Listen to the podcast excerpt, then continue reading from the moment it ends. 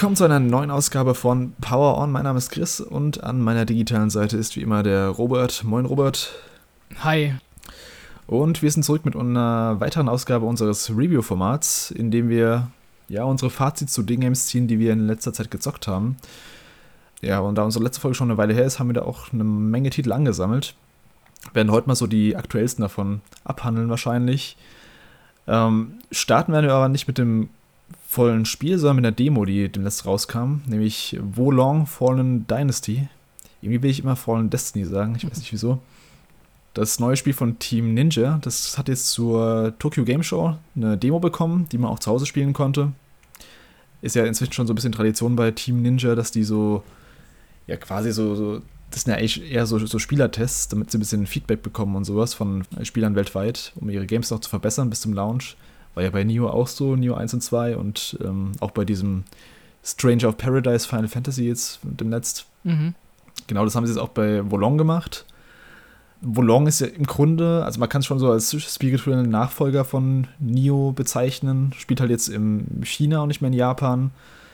Zeitalter der drei Königreiche wird, glaube ich, ähm, als, als, Grundlage genannt. Ansonsten ist es ja vom Äußerlichen und vom, vom ganzen Aufbau her sehr ähnlich zu Neo. Hattest du eins von den Spielen schon mal gespielt von Team Ninja oder bist du da komplett ähm, frisch? Ja, ich bin tatsächlich äh, Neuling, was die Spiele von denen angeht. Also kann sein, dass ich ganz früher mal irgendwie so Ninja Gaiden äh, gespielt habe, so auf der 360 oder so. Aber da mhm. bin ich mhm. dann auch nie weit gekommen und äh, ja, Nio ist halt eigentlich komplett an mir vorbeigegangen. Da kenne ich nur so Gameplay-Schnipsel von aus Videos oder von irgendwelchen Messen, wo das mal gezeigt wurde. Und ja, Strangers of Paradise ähm, das habe ich halt auch nur im Vorfeld durch Trailer kennengelernt. Also das habe ich ja auch nie gespielt. Mhm. Von daher war das was ganz Neues für mich tatsächlich. Und man kann sich für all die es gar nicht kennen, man kann es wie so eine Art, als so eine Art Souls-like vorstellen. Also ein bisschen düsterer wieder. Ich glaube, sie haben selbst einen lustigen Begriff genannt mit ähm, Chris aus dem Schnitt hier. Der Begriff, den ich gesucht hatte, war Masocore. Sie bezeichnen wohl Longfallen Dynasty als neues, düsteres Fantasy-Masocore-Spiel. Was auch immer Masoko bedeuten soll. Das startet so ein bisschen damit, wie, wie die ganzen Spiele starten. Man ist in so einem Character-Editor drin, der eigentlich gar nicht so schlecht aussieht. Also man kennt es ja von den FromSoft-Spielen oder so, dass die Charaktere da immer ein bisschen scheiße aussehen. Mhm. Zumindest bis Elden Ring. Da ging es dann so ein bisschen dann. Ähm, ich finde, man konnte auch ziemlich viel einstellen. Da waren einige Optionen noch ausgegraut. Fand ich aber gar nicht so schlimm. Also ich, ich habe so eine ähm, so eine weibliche ja, wie nennt man das? Ist ja keine, das sind ja keine Ninjas dann. Mhm. Ja, gute Frage. Also chinesisches Samurai, keine Ahnung. Auf jeden Fall, auf jeden Fall sowas. Und da muss man am Anfang auch auswählen, welches Element man wählen soll. Man konnte zwischen den Elementen Feuer, Erde, Holz und Metall auswählen. Ah, ne, und Wasser noch, genau. Ich habe Wasser genommen, weil es einfach optisch am coolsten aussah. Im Endeffekt ist es eigentlich dafür da, dass es so ein bisschen die Attribute beeinflusst. Im Endeffekt kannst du aber trotzdem also es kommt dann später zum Einsatz, dass du mit den fünf Elementen dann verschiedene Zauber und Fähigkeiten einsetzen kannst. Also Feuerbälle oder so Wasserattacken oder Blitze kannst du schießen. Du kannst aber theoretisch, selbst wenn du am Anfang einen Wassercharakter ähm, wählst, also Wasserbild, kannst du auch später Feuerfähigkeiten ähm, einsetzen. Also das schließt sich nicht gegenseitig aus. Das finde ich schon mal ganz gut, damit man sich nicht so in eine Richtung ähm, festlegen muss. Mhm. Ja, gerade zu Beginn vom Spiel, wo man noch gar nicht wirklich einschätzen kann, wie sich das später auswirken würde wäre es natürlich dann äh, scheiße, wenn man da so festgefahren wäre auf eine Richtung. Ja, genau. Und ansonsten ist im Grunde, wie gesagt, so eine Art Souls-like-Game, aber eins, das halt eher so in Richtung Sekiro geht, vor allem so von der Spielgeschwindigkeit und dem ja, Kampfsystem her. Ja, ich hatte da irgendwann später auch ein paar Probleme mit den Gegnern, bis ich irgendwann verstanden habe, dass das Game möchte, dass man super aggressiv spielt. Also es, da muss man echt super aggressiv spielen bei dem Game, sonst äh, siehst du kein Land gegen später einen Gegner, mhm. weil die einfach auf dich draufgehen wie noch was. Also da muss man halt echt sehr offensiv spielen. Ja, aber das war ja bei Sekiro auch so eigentlich. Genau, Sekiro hat auch noch ein bisschen mehr dieses ähm, Parry-System, dass du ein bisschen mehr noch parieren musst. Also hier gibt es auch so eine Art, ja, ich kann es ja mal voranstellen. Also die haben so eine Art Parry-System, was auch ähnlich wie Sekiro ist. Also du hast das Sekiro auch ein bisschen gespielt, gell? Mhm. Da gab es ja diesen Mikiri-Counter, dass wenn, wenn so ein tödlicher Angriff kommt, dass du dann hochspringst zum Beispiel. Ja, oder wird auch immer signalisiert durch so ein rotes, ähm, ja, so durch so einen roten Spezialeffekt, der über den Bildschirm angezeigt wird. Und der kündigt halt, wie gesagt, so einen tödlichen Angriff an und dem muss man dann genau im richtigen Moment muss man eben die Taste drücken, damit man den Angriff vereiteln kann. Sonst äh, ist der ziemlich tödlich, der Angriff. Und die Sache hier ist aber, das Zeitfenster, in dem du diesen Konter ja, einsetzen kannst, ist super gering. Also das, da musst du echt extrem on point sein. Und das, das fand ich auch nur so ein bisschen unbefriedigend, sage ich mal, weil ich glaube, wenn die so ein geringes Zeitfenster bieten für einen Counter, dann, dann macht es halt echt keinen Fun, weil die Gegner haben halt teilweise viel größere Zeitfenster, wenn sie irgendwas machen. Und du bist dann auf diese Millisekunde quasi, auf diese framegenaue Aktion quasi beschränkt. Mhm. Äh, ich hoffe, da schrauben die noch so ein bisschen dran. Ansonsten ist es halt im Gegensatz zu Neo vielleicht, also Neo hattest du ja verschiedene Stances, also Haltungen, das mit Schwert gekämpft oder mit anderen Waffen. Kurz eben so drei verschiedene Haltungen machen. Und je nachdem, wie der Gegner halt drauf war, musst du halt irgendwie die höhere Haltung gegen oder die mittlere Haltung. Und mit dem System bin ich nie so ganz warm geworden. Das, das haben sie jetzt auch komplett gedroppt, das System. Und hier hat man halt stattdessen so, ja, hast eben schon gesagt, so Zauber und Fähigkeiten, die auf den fünf Elementen basieren. Und die für mich deutlich intuitiver und ein bisschen dynamischer sind auch fürs, fürs ganze Game. Man hat auch jetzt einen, Doppelsprung, also einen Sprung und einen Doppelsprung sogar. Also in Nio konnte man gar nicht springen zum Beispiel. Das ist mhm. ähm, schon, das macht schon viel aus, wenn du auf einmal mehr Bewegungsfreiheit hast in den Kämpfen. Was aber gleich geblieben ist, ist die Anzahl der Waffentypen. Es gibt wieder sau viele Waffen. Es gibt äh, Katana, Schwerte, Doppelschwerte, so helle Baden, so Naginata. Also kennst du vielleicht von, von One Piece Whitebeard. So eine mm. Waffe gibt es da auch ungefähr. Und ähm, super viele Ausrüstungsteile auch, Helme, was gibt es da, Armschienen. Und das alles wäre eigentlich kein Problem so an sich, aber du findest halt echt alle zwei Minuten irgendwie neue, neue Items. Also du findest sau viel Loot, was ich echt nicht so geil finde. Also es ist ein bisschen weniger als bei Neo, es ist ein bisschen zurückgeschraubt, aber es ist immer noch zu viel. Hm. Also du musst halt echt theoretisch eigentlich alle zwei Minuten so ins Menü gehen und gucken, ja, hat das jetzt einen besseren Wert oder hat es jetzt einen geringeren Wert? Kann ich das jetzt ausrüsten? Ja, das ist, das, ich weiß nicht, wieso die es immer noch beibehalten. Ich finde das alles ein bisschen abtören, wenn ich da irgendwie 50 Schwerter im Inventar habe nach 10 Minuten. Also, mhm. keine Ahnung. Ja, ich bin bei Rollenspielen generell nicht so der Fan davon, wenn man so zugemüllt wird mit irgendwelchen Infos, mit irgendwelchen Mechaniken, mit Loot. So, gerade wenn die, also ich mag es eigentlich, wenn, wenn Spiele komplexer werden auch, aber ich habe immer ein Problem damit, wenn man da nicht in einer angemessenen Geschwindigkeit herangeführt wird. Und das war auch ähm, jetzt bei Wolong für mich so das Hauptproblem. Also ich habe die Demo auch ein bisschen gespielt, ähm, bis zu so einem Vogelfiech. Ähm. Mm, ja, ich, also ja, weiß gar nicht, wie lange ich gespielt habe, so 20 Minuten oder so, würde ich, würd ich schätzen. Das war wahrscheinlich so die, so die Hälfte ungefähr von der Demo. Okay. Ja, das war das Problem auf der Xbox, dass es äh, so buggy war zu Beginn. Ich glaube, das haben sie dann nach ein paar Tagen mhm. nochmal gepatcht und ähm, ich wollte dann eigentlich nur mal kurz reinschauen und dann später nochmal zurückkommen und äh, die Demo nochmal ordentlich spielen. Da war leider der, der, ja, der Zeitraum, wo die Demo verfügbar ist, dann auch schon vorüber. Dementsprechend, äh, ja, sind meine Erfahrungswerte da jetzt basierend auf ähm, auf so ein paar, paar Minuten und ziemlich krassen Durchlaufen. Aber ähm, ja, ich, also am Anfang dieses Tutorial, da fing es halt schon an, dass da 10.000 Mechaniken erklärt wurden, die ich dann irgendwie gar nicht richtig gerafft habe, äh, wie ich da jetzt genau blocken muss und welche Fähigkeiten ich einsetzen muss. Und ähm, ja, mit dem Loot ging es dann weiter. Das, das ging mir dann tatsächlich auch so, dass ich da auch ständig dann im Menü drin war und irgendwie geguckt habe, äh, was ich da jetzt ausrüsten soll und äh, Klar, das war jetzt natürlich eine Demo, die dann wahrscheinlich in erster Linie darauf ausgerichtet war, dass Spieler irgendwie Feedback geben und sich da so richtig reinfuchsen und dann mhm. konstruktive Kritik irgendwie mitteilen und jetzt weniger dafür, um das Spiel auszuprobieren. Aber ähm, ja, also das war jetzt nicht mein Anliegen, da jetzt irgendwie groß einzusteigen. Ich wollte eigentlich nur mal so ein Gefühl für das Spiel bekommen und ähm, da stand mir jetzt diese Komplexität äh, von der Demo so ein bisschen im Weg. Aber Insgesamt finde ich auch, es hat auf jeden Fall Spaß gemacht, so im ersten Eindruck. Ich fand es ganz cool, dass die Animationen ähm, insgesamt ein bisschen dynamischer sind als in so einem Souls-Spiel, sag ich jetzt mal. Also gefühlt mit jeder Waffe hat man auch so ein passendes Moveset ähm, mit guten Animationen, wie die Angriffe gestaltet sind und so. Also das hat, das ja. hat schon Spaß gemacht, ähm, sich anzuschauen. Insgesamt, ich fand die Level ein bisschen langweilig, die jetzt da ausgewählt wurden. Das war irgendwie so ein windiges Tal alles ziemlich grau. Also jetzt op optisch wenig mhm. ansprechend, mhm. aber ja, so als Laie hat es für mich eigentlich einen ganz ordentlichen Eindruck gemacht und äh, ich bin dann auch gespannt, wie es dann weitergeht mit dem Spiel. Es war auch technisch irgendwie so ein also deutlicher Fortschritt gegenüber sowas wie diesem Final Fantasy Spiel jetzt zum Beispiel. Also mhm. das konnte sich schon sehen lassen, das Spiel auf jeden Fall.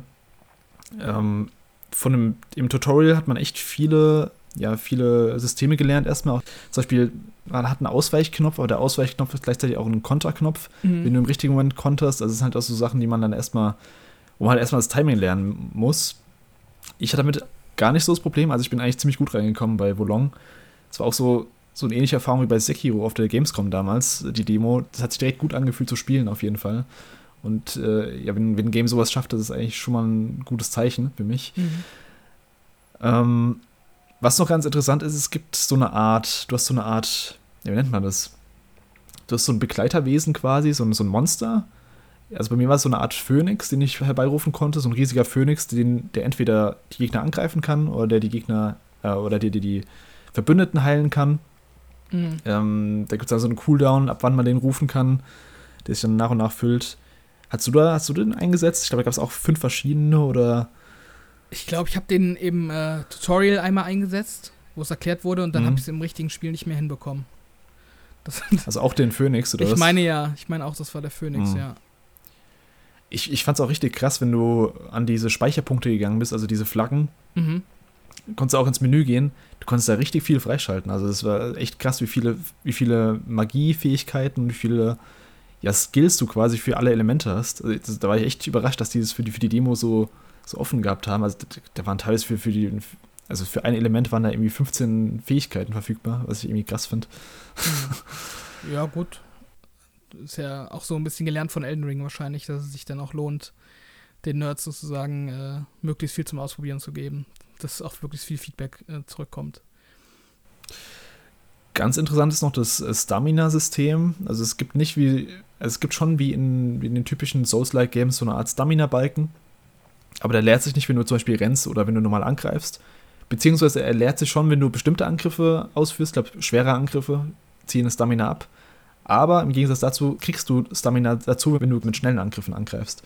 Was ich ganz interessant fand. Also das, das Spiel zwingt dich quasi wirklich, dass du aggressiv vorgehst, damit du deinen Stamina nicht verlierst. Nicht, wenn du Stamina verlierst durch Blocken oder durch, ähm, ja, indem du vielleicht zu viele Angriffe einsetzt, dann ist ja dieses typische, ja, diese typische ähm, Bestrafung eben, dass du dann für eine Zeit lang ausgenockt bist mhm. und unbeweglich bist. Ja, so an sich ähm, fand ich es ganz cool, was eben schon gesagt ist, das Level war ein bisschen eintönig so vom Design her. Ich fand es immerhin, dass es relativ groß war, also es war relativ vertikal auch, im Gegensatz zu, also ich habe jetzt Nio auch nicht super weit gespielt, aber Nio war halt irgendwie so super flach und super lame, mhm. was das angeht. Da war ja immer ein bisschen, immer ein bisschen mehr Vertikalität drin und wie gesagt, man kann ja eben jetzt auch Doppelsprung machen und so ein bisschen dynamischer durch die Welt äh, ja, sich bewegen. Das fand ich schon mal ganz cool. Gegnerdesigns waren auch ganz nett, äh, so chinesisch angehauchte mythologische Wesen. Also hast du am Anfang solche, ja, so Untote, die mhm. eher so ein bisschen lame waren. Später kam dann noch so ein, so ein du kennst diese typischen chinesischen Löwen zum Beispiel. Ja, so sowas gab es da in so einer. Viecher waren, glaube ich, auch bei. Genau, so ein Tiger-Ding meine ich, genau. Die, dieser Vogel war auch ganz cool. Ähm, später gab es auch noch einen Bossfight, die, äh, für den ich knapp eine Stunde gebraucht habe, den ich aber eigentlich trotzdem ganz cool fand, weil da muss man echt aufpassen, dass man nicht einfach so drauf losschlägt, sondern da muss man echt aufpassen bei dem Typ. Auch wenn die erste Phase nach einer Zeit ein Witz war. Mhm. Ähm, Multiplayer habe ich leider gar nicht ausprobiert. Es gibt einen, also man kann, glaube ich, bis zu drei weitere Leute oder bis zwei, ich weiß gar nicht genau. Okay, das wusste ich gar nicht. Das ist cool. Konnte man auch an den Konnte man sogar ausprobieren, genau. Also du konntest an diesen Speicherpunkten, sind so Flaggen, mhm. die sind auch über die über das Level verteilt. Wenn du einen davon findest, kriegst du auch einen, einen neuen Trank dazu. Am Ende von der Demo hatte ich, glaube ich, fünf Tränke. Mhm. Genau, und du konntest eben von da aus dann auch die. Ich glaube, es ging auch viel einfacher als bei sowas wie Elden Ring, wo du halt erst irgendwie 1000 Items äh, aktivieren musst, damit äh, das funktioniert. Ich glaube, hier konntest du einfach Spieler suchen und dann konnte man sie zusammen joinen. Aber hier habe ich es leider nicht probiert, ob das auch irgendwas am Schwierigkeitsgrad ausmacht. Mhm. Ich habe nur gehört, dass es, dass es relativ einfach sein soll, wenn man Leute ruft. Also wahrscheinlich haben sie es da noch nicht so richtig gebalanced, das Spiel. Mhm. Ja, ist auf jeden Fall ein Game, auf das ich mich ziemlich freue und auch ja, deutlich mehr als vor der Demo, weil die Demo hat mir schon ein gutes Gefühl dafür gegeben, wie sie es spielt. Ich war von Nio, wie gesagt, kein großer Fan. Ich habe das nie durchgespielt. Und das hier spricht mich schon deutlich mehr an. Soll Anfang 2023 erscheinen, für alles außer Switch, glaube ich, und kommt auch direkt in den Xbox Game Pass. So ein paar Kritikpunkte, die ich noch habe, die ich vielleicht denen noch als Feedback geben würde. Also, das Einnehmen von Heiltränken dauert viel zu lang. bis man das mal aktiviert hat, bis man sich geheilt hat, bleibt man erstmal so stehen. Manchmal ist auch ein bisschen verzögert mit dem Input her. Ähm, da müssen wir ein bisschen dran schrauben. Ansonsten, wie gesagt, das Fenster zum Kontern muss größer werden. Das ist aktuell viel zu frustig, mhm. viel, zu, viel zu präzise. Und dann noch ähm, ja, die Fernkampfwaffen. Also ich fand die ziemlich nutzlos in der Demo. Ich weiß nicht, ob du die mal ausprobiert hast. Nee, so tief bin ich da gar nicht eingestiegen. Ja, also es gibt Pfeil und Bogen, Armbrust und sowas. Die sind echt, du brauchst ewig, um die nachzuladen. Das Zielen ist ein bisschen seltsam, weil du nur mit einem Stick zielst. Mhm. Ähm, war ein bisschen schwammig und die, die Waffen waren auch ziemlich schwach in der Demo. Also wäre von mir aus eh nicht der präferierte Spielstil, dass ich da irgendwie Fernkampf im Ninja wert, aber zumindest so als Alternative, wenn man irgendwelche Gegner aus der Ferne mal kurz äh, wegsnipen will oder so, wäre es zumindest ganz gut, wenn die Möglichkeit da ist und nicht komplett scheiße wäre wie aktuell. Mhm. Ja, aber sonst bin ich eigentlich ziemlich zuversichtlich. Also bei Nio haben sie ja auch nach der Demo noch ziemlich viel verbessert und ich glaube, da werden die jetzt auch das Feedback nehmen und äh, nochmal schön dran werkeln auf jeden Fall.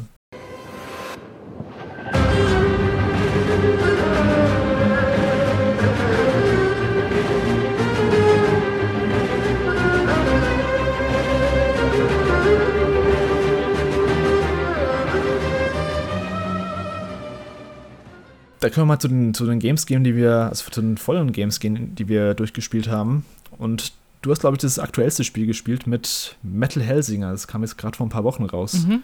Kannst du da mal ein paar Worte sagen? Ja, Metal Hellsinger ist ein, wie sie Entwickler selber bezeichnen, ein Rhythmus-First-Person-Shooter im Stil von, ja, der beste Vergleich ist wahrscheinlich Doom. Ähm, mhm. Das Ganze ist halt ähnlich aufgezogen wie Doom, dass man ähm, äh, ja, durch die Hölle läuft als so ein Dämon und da eben quasi von Arena zu Arena äh, läuft, wo man dann eben auf Gegner trifft, die erledigt und dann wieder in die nächste Arena ähm, geht, die dann auch entsprechend vom Leveldesign so ein bisschen auf das Moveset angepasst sind. Also man kann dashen und äh, Doppelsprünge ausführen und so weiter.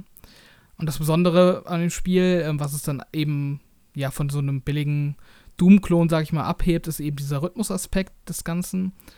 Ähm, und zwar wird es durch die Story so begründet, dass, dass man quasi einen Dämon spielt, der seine Stimme verloren hat und äh, durch die Hölle wandert, um, um die wiederzuholen. Das ist quasi irrelevant für den Spielspaß und auch nicht besonders unterhaltsam. Also ich habe dann auch nach der Hälfte vom Spiel ähm, angefangen, die Zwischensequenzen wegzuklicken, obwohl sie von Troy okay. Baker synchronisiert sind. Aber ja, das hat mich dann äh, ein bisschen vom, vom Spielen abgehalten. Das mache ich echt tatsächlich selten und ähm, Dementsprechend äh, sagt das ziemlich viel über die Story aus. Also für mich war das eher so eine Wegwerf-Story.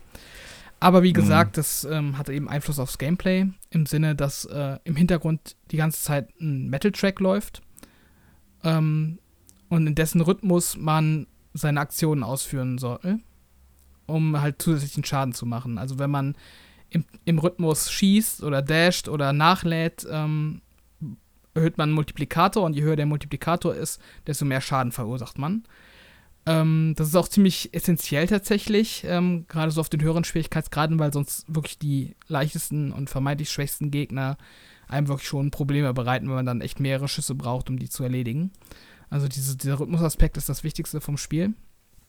Ist ganz cool, weil eben verschiedene ähm, ja, Metal-Artists ähm, Songs beigesteuert haben für das Spiel. Also Serge Tankian unter anderem äh, von System of the Down. Wenn ich die Namen von denen mhm. äh, jetzt äh, falsch ausspreche, dann seht es mir nach. Ich bin da jetzt nicht so bewandert. Ähm, Matt Heafy von Trivium, Michael Stanne, Björn Stritt, Alyssa White Glues von Ark Enemy, James Dorton, also schon so Namen, die man in der Metal-Szene kennt auf jeden Fall mhm. mit eigenen Tracks.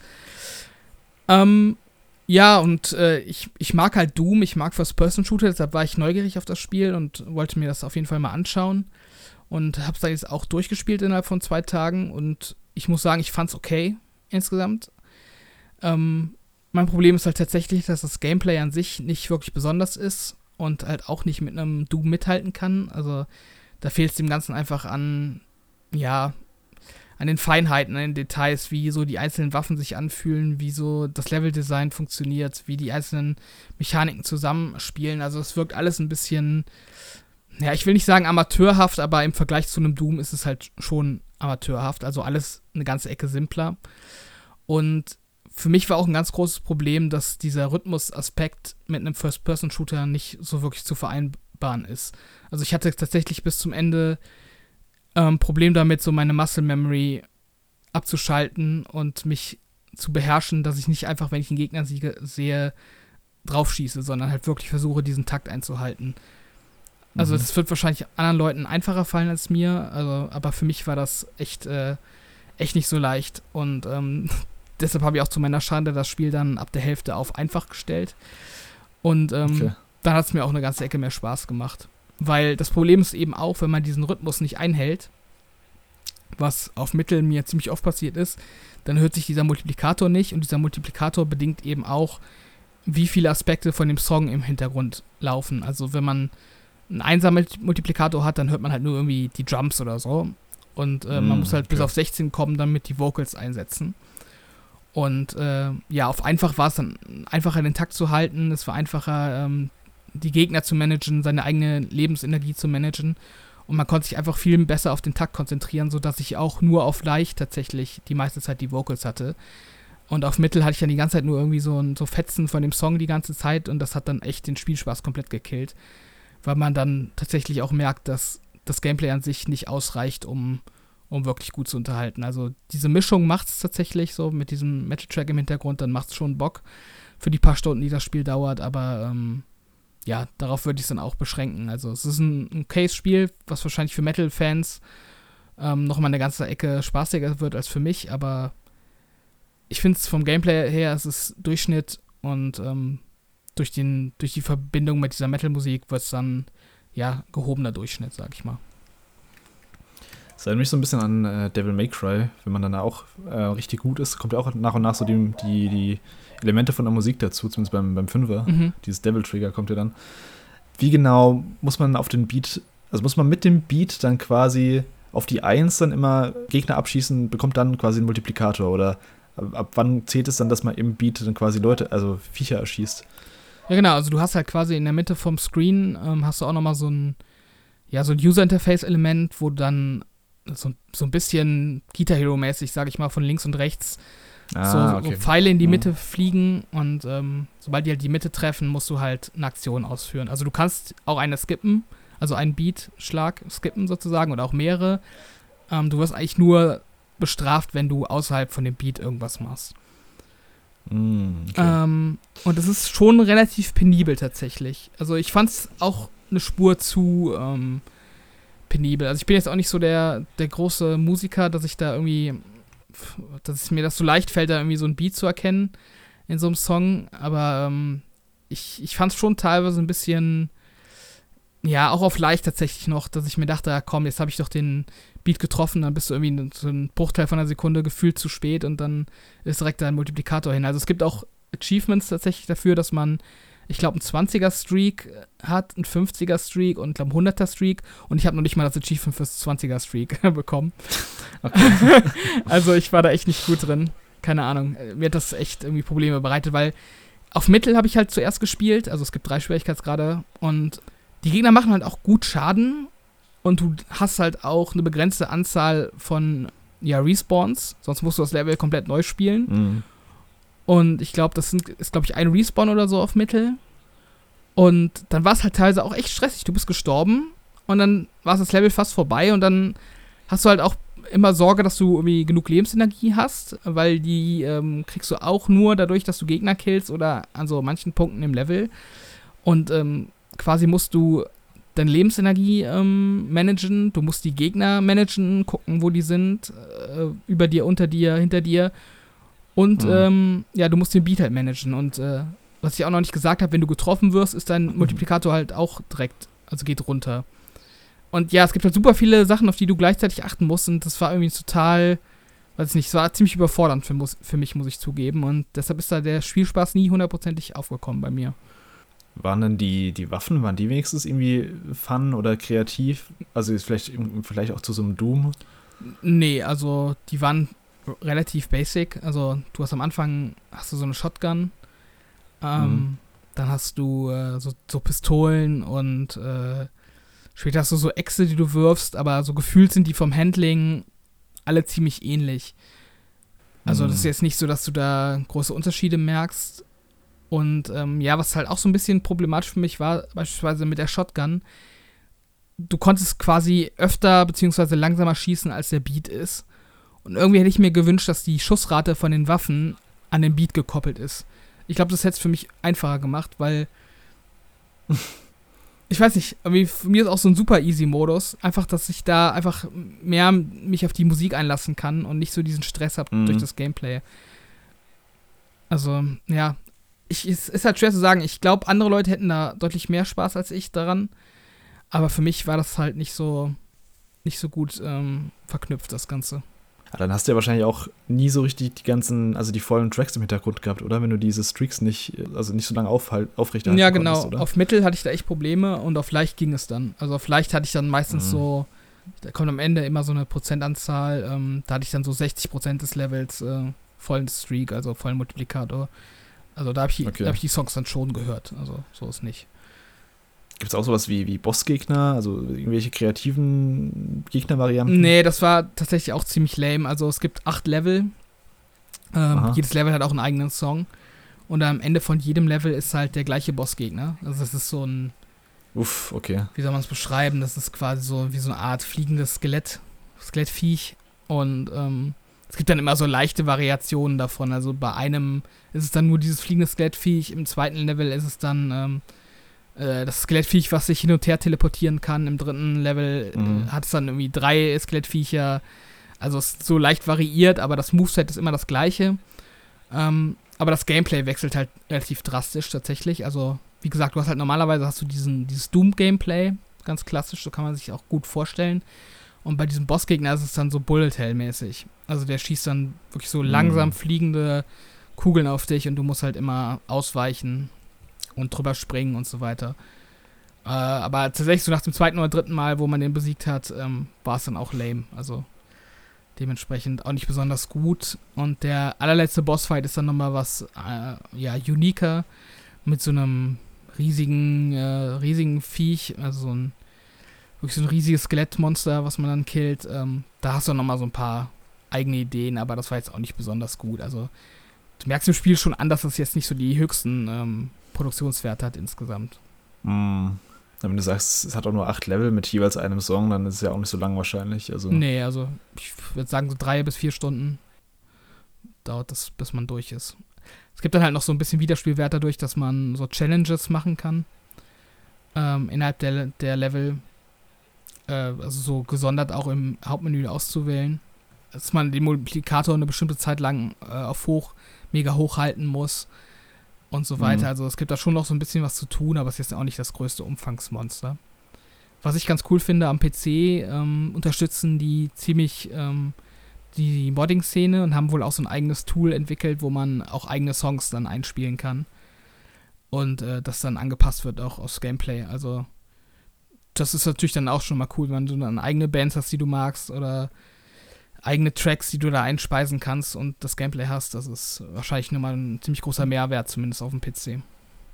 Ja, das könnte cool werden. Das war bei Guitar Hero ja früher auch so, dass man dann seine eigenen Songs da quasi ähm, modden kann für. Mhm.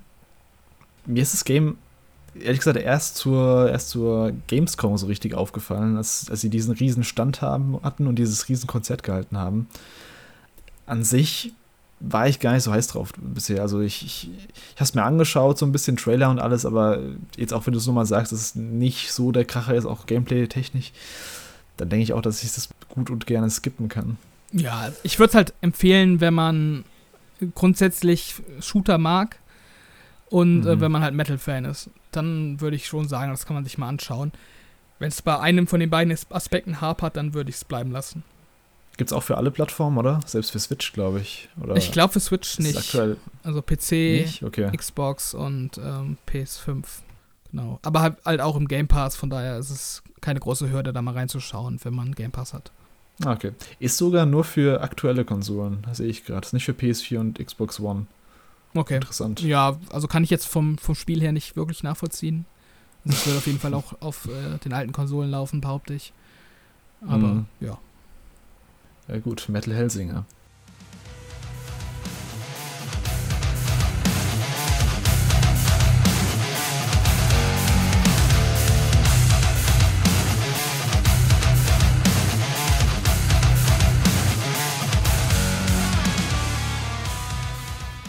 Dann können wir mal mit einem Spiel weitermachen, was ich gezockt habe, was auch dieses Jahr rauskam. Ein bisschen äh, früher im Jahr, ich glaube vor paar Monaten kam es raus, nämlich Neon White. Das ist ein Indie-Game, gepublished von Annapurna Interactive und entwickelt von einem Studio namens Angel Matrix. Hat mir gar nichts gesagt. Ich habe auch mal nachgeschaut, die haben bisher nichts anderes gemacht außer Neon White. Mhm. Gibt es für Switch und PC. Ich habe es jetzt am PC gespielt. Ist eine Art, wie kann man es am besten beschreiben? Ist so eine Art Action-Plattformer bzw. Parcours-Action-Game in der Ego-Perspektive mit Shooter-Einlagen, bei dem es eben so einen krassen Fokus auf Geschwindigkeit und Flow gibt. Also das ganze Game ist aufgeteilt in knapp 100 Level. Das sind so Abschnitte, die gehen jeweils so zwischen 10 und einer, 10 Sekunden und einer Minute ungefähr. Also super kurz das Ganze. Gibt auch ein paar Ausnahmen, die ein bisschen länger gehen. Aber generell sind es halt echt super kurze, knackige Level. Und das Ziel ist hier, dass man möglichst schnell das Ende des Levels erreicht einmal und dabei aber alle Gegner mitnimmt, also Gegner ausschaltet. Das sind meistens so dämonenartige Viecher, die da rumschwirren. Mhm. Und das Portal zum Abschließen des Levels, das öffnet sich eben auch nur, wenn man alle Gegner gekillt hat. Und dann erhält man eben, je nachdem, wie schnell man war und wie gut man war, erhält man eben am Ende so eine Bewertung, wie man es auch kennt von ganz vielen Spielen. Gibt es halt so Medaillen von keiner Medaille bis zu Bronze, Silber, Gold und Platin. Und die Zeit für Gold ähm, ist dabei jeweils so getimt, dass es quasi, wenn man das Level auf dem Standardweg durchspielt, muss man es quasi meistern, damit man Gold bekommt. Also wenn, man, wenn du es gut meisterst, levelst das Level, dann hast du Gold. Ähm, für Platin muss man dann meistens nochmal so eine ja, da gibt es mal meistens so einen Twist, dass man irgendwie eine Abkürzung nimmt oder irgendwie um die Ecke denkt, was teilweise gar nicht direkt erkennbar ist beim ersten Playthrough. Also da gibt es auch so ein bisschen Wiederspielwert dann, weil man die Level quasi neu betrachten muss nochmal. Mhm. Mir selbst war jetzt im Playthrough aber erstmal nur wichtig, dass ich alles auf Gold spiele, damit ich so auf dem Standardweg alles so meistern kann. Ähm, weil durch Gold steigt quasi dein Rang, das ist so eine Art Rang. Und je nachdem, wie hoch dein Rang ist, schaltest du eben neue Level frei. Du brauchst eben, um alle Level freizuschalten, glaube ich, ungefähr die Hälfte der Level auf Gold, also ungefähr 50 Level auf Gold brauchst du. Ich aber tatsächlich dann, mich hat dann irgendwann so krass der Ehrgeiz gepackt, dass ich gesagt habe, okay, ich, ich spiele einfach von Anfang an jedes Level auf Gold, um es perfekt abzuschließen. Mhm. Und ja, genau, der Clou beim Ganzen ist, dass man mit den Waffen arbeiten muss, die man im Level verstreut findet. Ansonsten hat man nur so eine Art Katana, das ist so ein, so ein, ja, so ein Schwert, was halt wenig Schaden macht und ja auch nur im Nahkampf was bringt. Und die Waffen, die im Level verteilt sind, das sind keine zufälligen Waffen. Das sind immer exakt auf das Leveldesign abgestimmte Waffentypen. Inklusive eben der Anzahl von der Munition, die dabei liegt. Das heißt natürlich im Umkehrschluss auch, dass man wirklich gezielt die Waffen einsetzen muss für das, was sie gedacht sind im Level. Also du kannst jetzt nicht irgendwie so eine Pistole nehmen, einfach so wild rumballern, dann kannst du das Level gleich neu starten, weil dann in einen Deadlock gerätst quasi das kann in der Theorie eigentlich frustrierend sein, wenn man, wenn man in so Passagen geht, wo es dann nicht mehr weitergeht. Aber in der Praxis sind es halt so kurze Level, wie gesagt. Und ja, und dann entsteht halt eben so ein Sog, dass du immer weiter versuchst, die Zeit zu verbessern und ähm, das Level zu, zu finishen. Mhm. Das Ganze funktioniert so, dass jede Waffe besitzt eine primäre Fähigkeit und eine sekundäre Fähigkeit. Und die primäre Fähigkeit ist das normale Schießen. Also man hat zum Beispiel eine Pistole, Schrotflinte, Maschinengewehr und Raketenwerfer. Das sind halt so ganz normale Schusswaffen, die halt verhalten sich wie in jedem anderen Shooter. Ähm, dann gibt es auch noch die sekundäre Fähigkeit und hier wird es ganz spannend, weil man verliert die Waffe, wenn man die sekundäre Fähigkeit einsetzt. Okay. Und das sind Fähigkeiten, die man fürs Plattforming braucht, also die, die wichtig sind. Zum Beispiel, wenn man eine Pistole hat. Ja. Man sammelt die, die Waffen immer in so einer Form von Karten ein, die verschieden color gecodet sind. Die Pistole ist zum Beispiel gelb. Und wenn du die Pistole, also wenn du da die sekundäre Fähigkeit einsetzt, war jetzt der rechte Mausklick bei mir, dann hast du einen extra Jump, also das ist ein Double Jump quasi. Du kannst die dann ablegen, hast du noch einen Jump. Mhm. Bei der Schrotflinte ist zum Beispiel so, wenn du die ablegst, hast du dann noch einen Dash. Beim Maschinengewehr hast du so einen Stampfer nach unten. Bei einem Raketenwerfer hast du so einen, ja, so, so, so eine Art Spider-Man-Greifhaken, den du halt einmal benutzen kannst, um dich an so Hochhäusern hochzuziehen. Und ähm, ja, und so weiter, genau. Das sind halt so verschiedene Fähigkeiten, die du nach, nach und nach lernst. Und das Spiel führt einem da auch ziemlich gut ran. Also man lernt so nach und nach die verschiedenen Fähigkeiten und die Waffentypen kennen die Waffen sind, wie gesagt, farblich kodiert, wodurch das Spiel dein Auge direkt darauf trainiert, dass du sofort weißt, okay, wenn hier gelb ist, dann muss ich dann gleich wieder jumpen, also hochjumpen, weil ich einen Doppeljump habe. Oder wenn dann irgendwie so eine grüne Waffe liegt, zum Beispiel so ein Maschinengewehr, da weiß ich, ich muss gleich irgendwo einen Stampfer machen oder sowas. Also du merkst dann halt sofort, okay, gleich kommt das und das und dann, das führt dann eben dazu, dass es, es so einen richtig guten Flow entwickelt im Spiel. Und man fühlt sich tatsächlich auch richtig gut, wenn man, wenn man es dann einmal so durchschafft, das Level. Also man fühlt sich echt, als wäre man so ein Pro-Gamer, weil man so Combo und Combo aneinander reiht, schießt hier so ein bisschen mit der Primärfeuerwaffe und danach machst du die sekundäre, legst die ab und machst einen Jump rüber. Dann mit der anderen machst du so einen Dash auf die Seite, machst du, ziehst dich am Gegner ran, ja und so weiter. Du flitzt halt extrem durchs Level und es macht bis zum Ende richtig viel Spaß, weil es halt echt, wie gesagt, super kurz ist, super kurzweilig. Alle Level sind immer so, ja, wie gesagt, 30 Sekunden maximal oder ein bisschen länger. Mhm das ist so gut getimt auch von den, von den Medaillen her, also von den Zeiten her, dass du denkst, okay, die eine Sekunde, die kann ich auch noch rausholen, oder die, ja, die, die halbe Sekunde, die kriege ich auch noch raus. Und jedes Level bringt auch so einen kleinen Twist mit. Also jedes Level hat einen kleinen Twist, obwohl es irgendwie so 97, ich glaube 97 bis 100 Level sind. Könnte man ja meinen, dass es irgendwann langweilig wird oder dass es eintönig wird. Also ich fand es bis zum Ende wirklich durchgehend, hat es Spaß gemacht. Da gab es immer irgendwelche Waffenkombinationen, Fähigkeitskombinationen, die du einsetzen musstest, dass es halt Fun gemacht hat. Mhm. Oder dass du irgendwie ein bisschen um die Ecke denken musstest, dass du irgendwie jetzt mal die, die Schrotflinte gar nicht zum Schießen benutzt, sondern einfach nur für die eine Fähigkeit und, und so weiter halt. Und ja, genau, die Level bringen halt bis zum Ende echt genug Variation mit, dass man die Fähigkeiten toll miteinander kombiniert. Ich habe es, wie gesagt, am PC gespielt mit äh, 120 Frames, mhm. was sich einfach super geschmeidig angefühlt hat, das die ganze Zeit. Was vielleicht so ein bisschen negativ ist, äh, kommen wir zu den Punkten. Aber es ist jetzt negativ, ist halt eher so die, die, die Sache, die man so auslegen kann. Der Stil ist ziemlich reduziert, also es ist halt nicht das super detailreichste Game, so ein bisschen Comic-like eher low budget, würde ich auch sagen. Die Level sind auch nicht super abwechslungsreich visuell. Das ist alles so in so einer Art Himmelssetting, also es ist viel weiß und viel, ja, blau auch ein bisschen.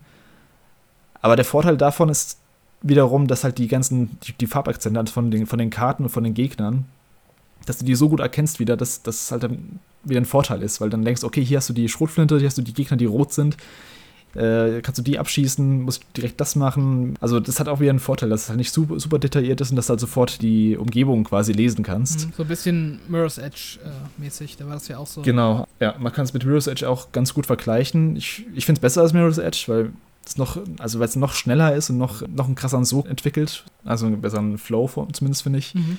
Und ich, hinten raus wurden ein paar vereinzelte Level waren mal ein bisschen zu lang. Also da gibt es auch so einen Bossgegner zum Beispiel an einmal, wo du um die vier Minuten brauchst.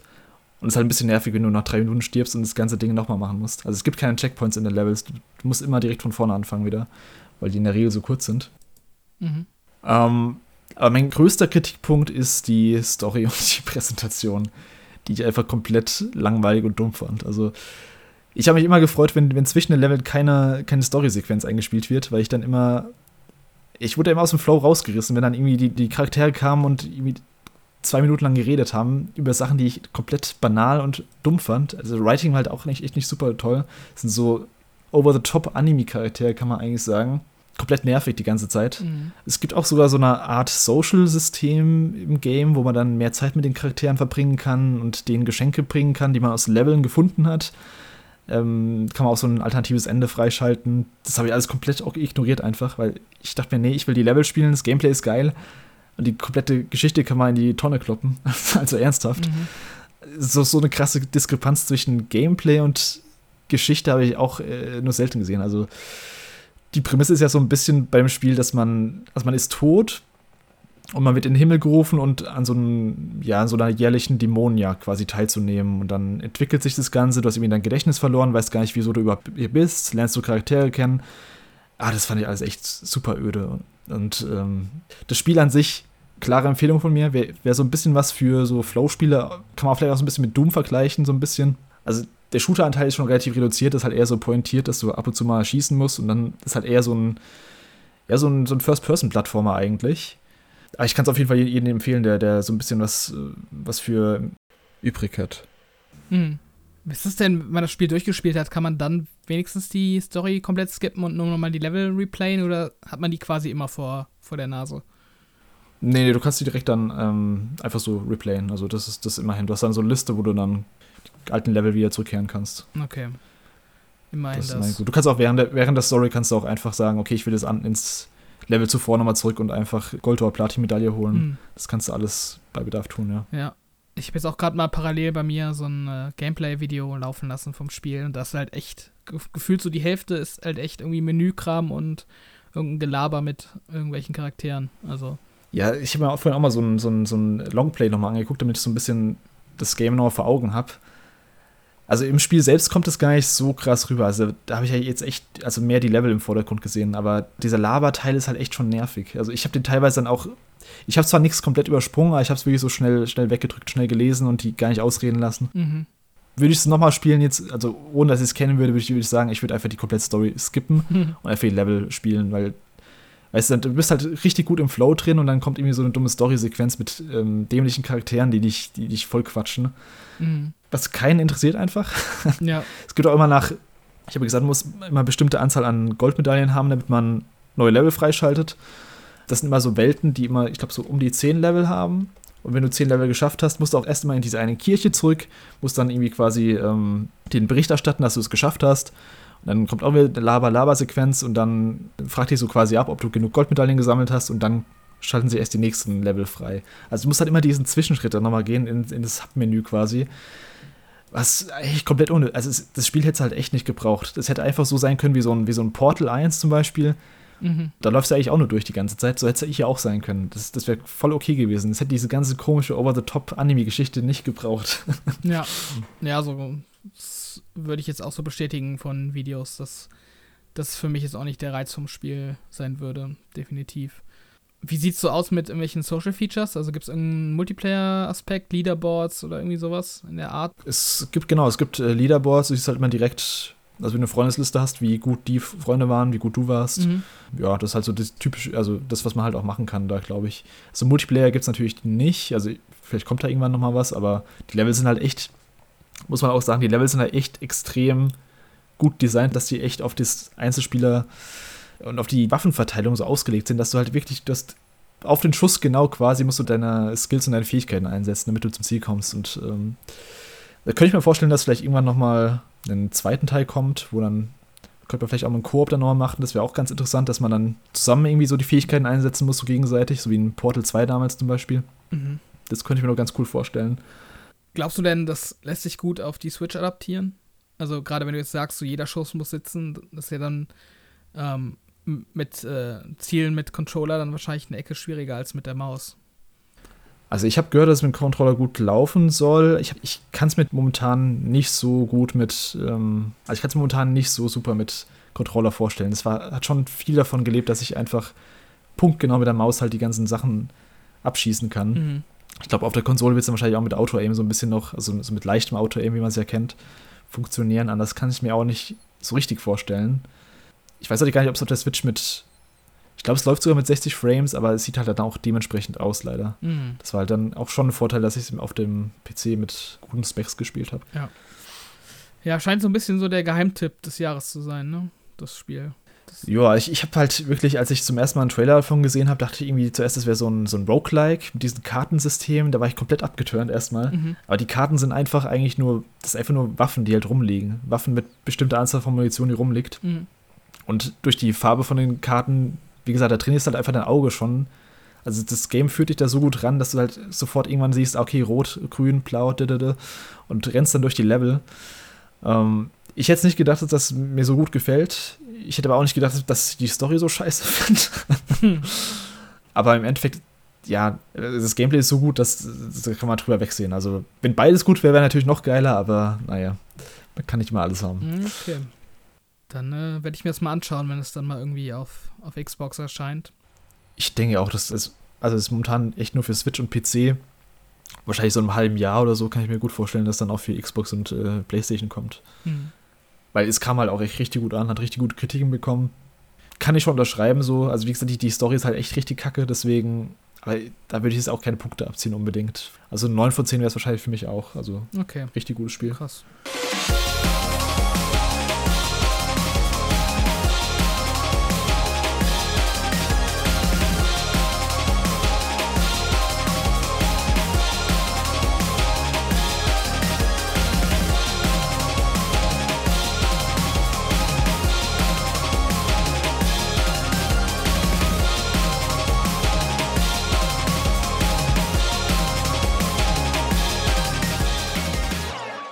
Dann, was hast du noch mitgebracht? Ich glaube, ein Game, was auch im Game Pass war, oder? Ja, genau. Ähm, ich habe noch Midnight Fight Express gespielt. wenn ich jetzt so drüber nachdenke, würde ich da eigentlich ein ähnliches Fazit ziehen, wie du jetzt bei Neon White gezogen hast. Äh, mhm, weil da okay. auch tatsächlich so die Sachen, die mir daran gut gefallen haben, ähm, ja, ähnlich sind wie was du jetzt gerade beschrieben hast. Ähm, und zwar ist das die Kurzweiligkeit und einfach so dieses ähm, Konzentrieren auf so quasi relativ simples, aber gut ausgetüftetes Gameplay und eine Story, die halt eher zum Wegwerfen ist. um ja, vielleicht mal vorne anzufangen, Midnight Fight Express ist ein Top-Down-Action-Game, ähm, was so im ersten Moment ein bisschen an, ähm, na, wie heißt äh, Hotline Miami erinnert. Also dieses klassische, ähm, ja, Top-Down, man hebt Waffen auf und kloppt sich durch Gegner und schießt sich durch Gegner. Im Vergleich zu Hotline Miami würde ich sagen, dass es nicht ganz so schwierig ist und nicht diesen mit einem Schuss ist man Todfaktor hat, sondern ähm, es ist alles ein bisschen, ja, nicht simpler, aber entspannter. Aber auch nur im Sinne vom Schwierigkeitsgrad, weil das Gameplay an sich ist, ist gar nicht entspannt. Also es ist quasi, äh, der Gameplay-Rhythmus ist so, als würde man einen John Wick-Film spielen. Das ist so ein ganz okay. guter Vergleich.